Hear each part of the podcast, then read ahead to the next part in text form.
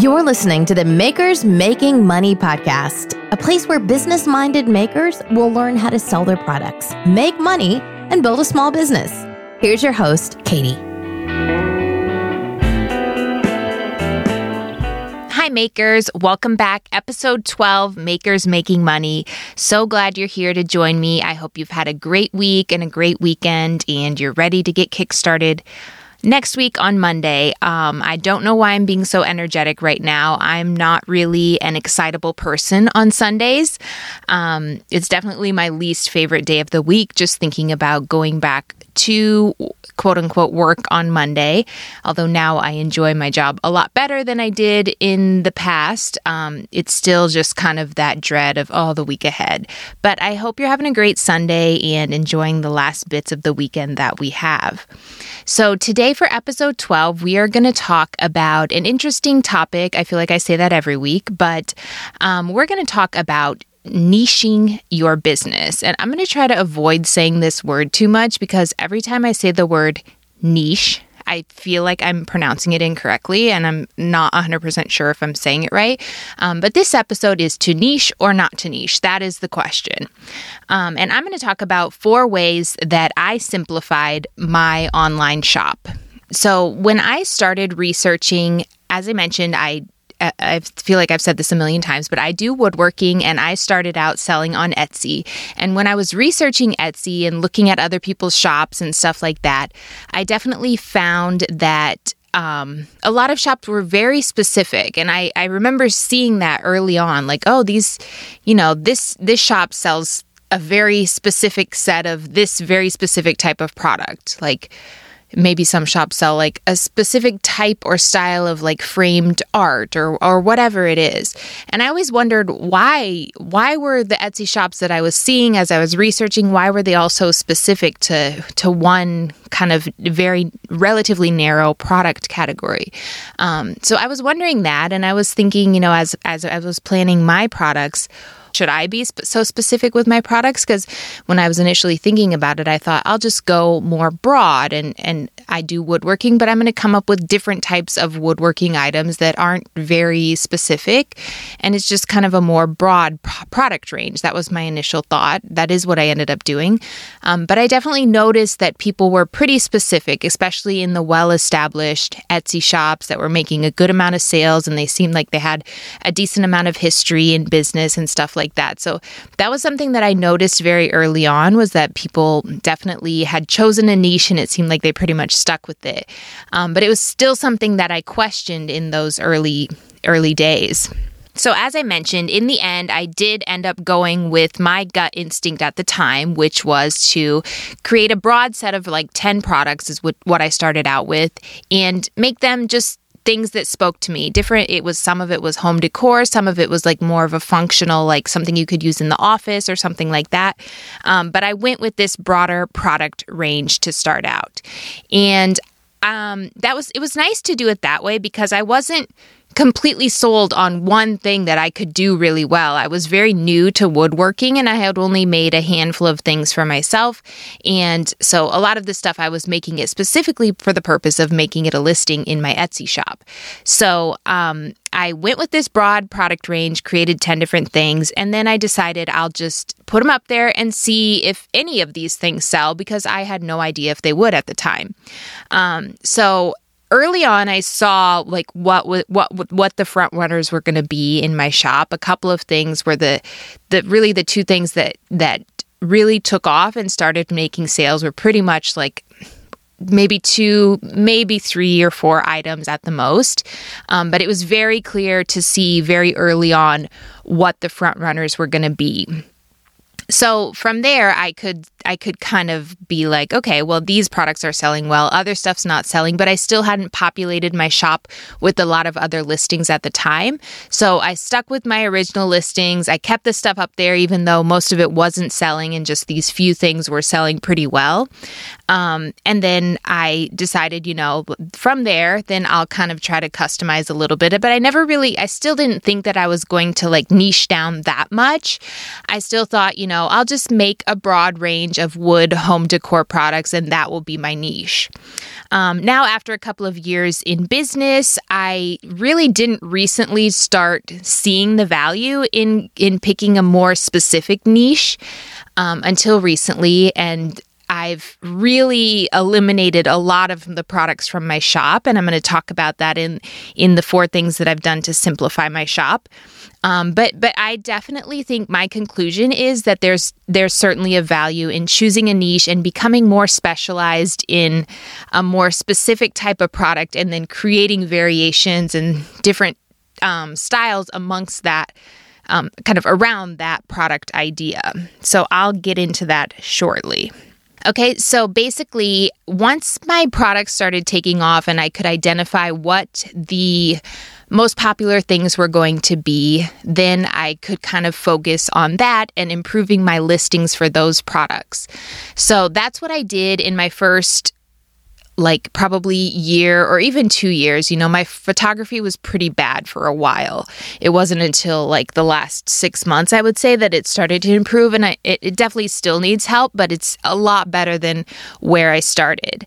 Um, but basically, this year, I would say I really started cre- choosing my niche and really sticking to it. And how I've done that is looking at my best selling items, which I basically have two listings that are my top sellers, and that is the bread and butter of my business. Even though in my shop I probably have maybe 20 to 30 listings now, I really have a couple of products, and now I have more variations, which I'll talk about. So it's not just two listings, um, it's a few more than that now because of the different variation sizes and stuff like all those are separate listings. Um, but but two main product ideas are what really sells. So, what I did is the one product, which is a wood wall pocket, it's something that hangs on the wall. You can put like dried flowers, dried greenery, stuff like that in it. That is my hands down best selling um, item in my shop. So I over time, I did um, probably about a year into my business, I did end up creating like a larger size of the wood wall pocket. So then I had two sizes. Now this year, I created a third size of the wall pocket. And so that's there's three listings, three customizations, or three types of this one best selling item right there. And then I added an option of having like a stain plus paint combo, kind of like a dip painted style for the pockets. So my three listings went to six listings. So now I have six different variations of this one product that I'm selling.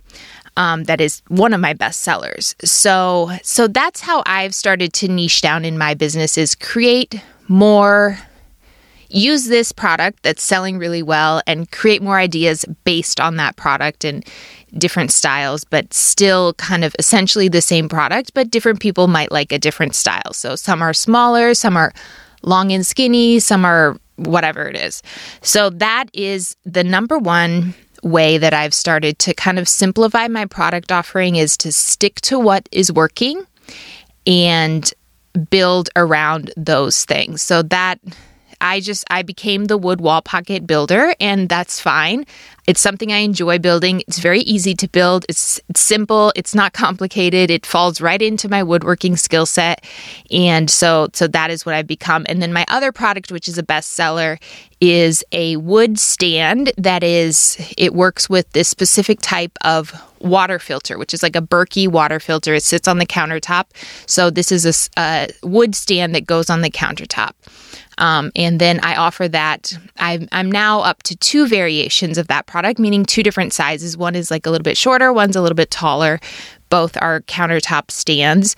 Um, and that would be the other item in my shop that is my best seller. So these two items are my bread and butter. I'm creating more variations, building around them rather than going back to the drawing board and thinking I have to come up with more products from scratch. I'm building around what's already working. Okay, the second way that I have simplified my online shop is to remove listings that aren't performing well just pretty much immediately now. Um, I didn't always do that. I kept everything around, like I mentioned in the beginning, because I just didn't have a lot of listings. And from what I understood from doing my Etsy research, is that the more listings you have, the better it is, and the more discoverable your shop will be, or like the more easily it is to come up in in search results. So I always kept those around, but now that I'm like I mentioned creating those different variations, building more listings from the products that are working the best in my shop, now I have no remorse about getting rid of the stuff that's not performing. So immediately I just remove those things. If they don't fall in my niche, they don't belong in my shop anymore. We're done. We part ways. Um, so that is the second thing: is remove non-performing listings and and don't worry about it. Replace them with things that will actually sell. Okay, so the third way that I have simplified my online shop and niche down is to um, remove products that that were problematic in some way. Um, so some of the products that I had, I just didn't enjoy building them. There was just something about the process that was a nuisance, or it was just like a little bit of a reach beyond my technical skill set, or or something like that. I just, those things, those are problematic to me. I remove them. I have other things that are selling much better. So, removing things that aren't fun to make. Okay. Then the other types of pro- problematic products, what I put in this problematic category is things that are too fragile or too difficult to ship. There are some things that I made, they're really beautiful. I love them. I use them in my home, but shipping them was a nightmare just because of the way that they were built, packaging them and expecting or hoping that they would arrive in one piece was just it became problematic on too many instances. Sometimes it would be fine and there'd be no issues, but there were those few times when there were issues and it was just it was more than I wanted to deal with. So I removed those products fragile, difficult to ship. No, we don't have time for that anymore. Um, we have to be focused on things that are working out. Okay. And then the last type of problematic products that I removed from my shop were anything that had a low margin. So you know, you're just not making the money that you want to make from it. Like, for example, I had something that it was actually like a ramp for a cat, a cat ramp. So you could put it by the bed so that your cat could get onto the bed. Now, I don't have a cat. I know people that have a cat. I know that a lot of people love animals. I love animals too dearly, but I just am not responsible to have a pet of my own right now or probably ever in my life. Um, but basically, I built this cat ramp and I had it in my shop. The lo- margin was very low. It was annoying to build. It ended up huge. It was difficult to ship. It was just like it was just a nuisance. And and the most important thing is that I wasn't making enough money to make it worth this process. So anything low margin, it has to go. We have to stick to what's working.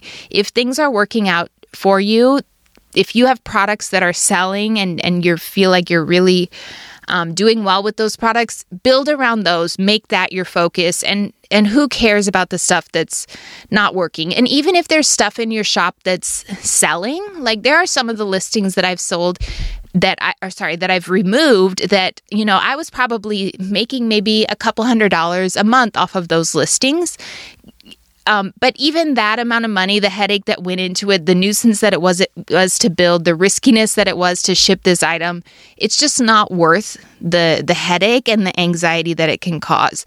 So those products get removed.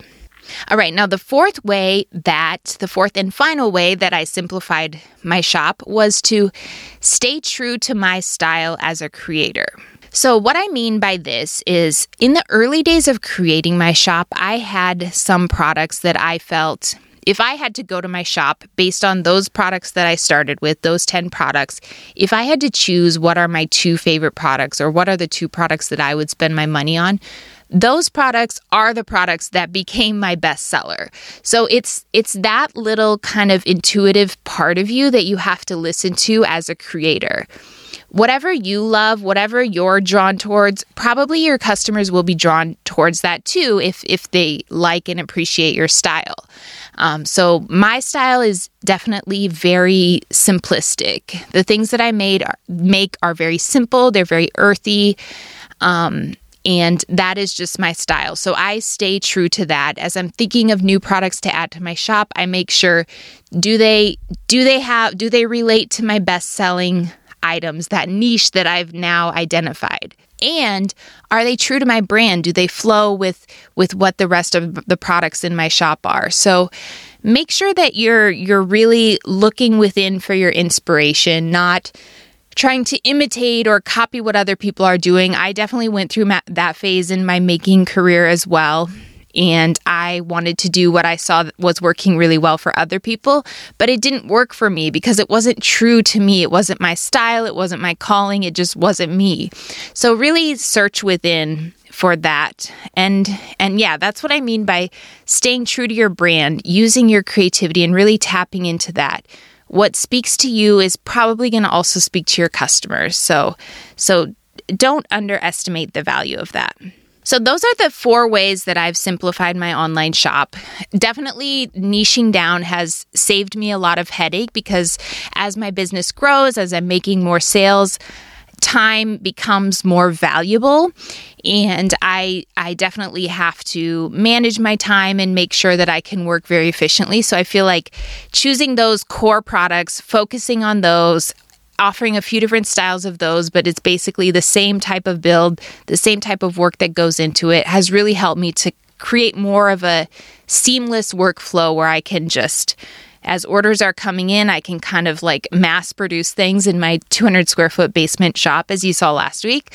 Um, but the more efficient you can become and the more you can smooth out your operation, the easier things will be as you grow and you'll be able to adjust and, and grow along with with your business. So, definitely, I would, my conclusion again, going to say this I think there's a lot of value in niching down, choosing um, the products that are working for you, and really focusing on that.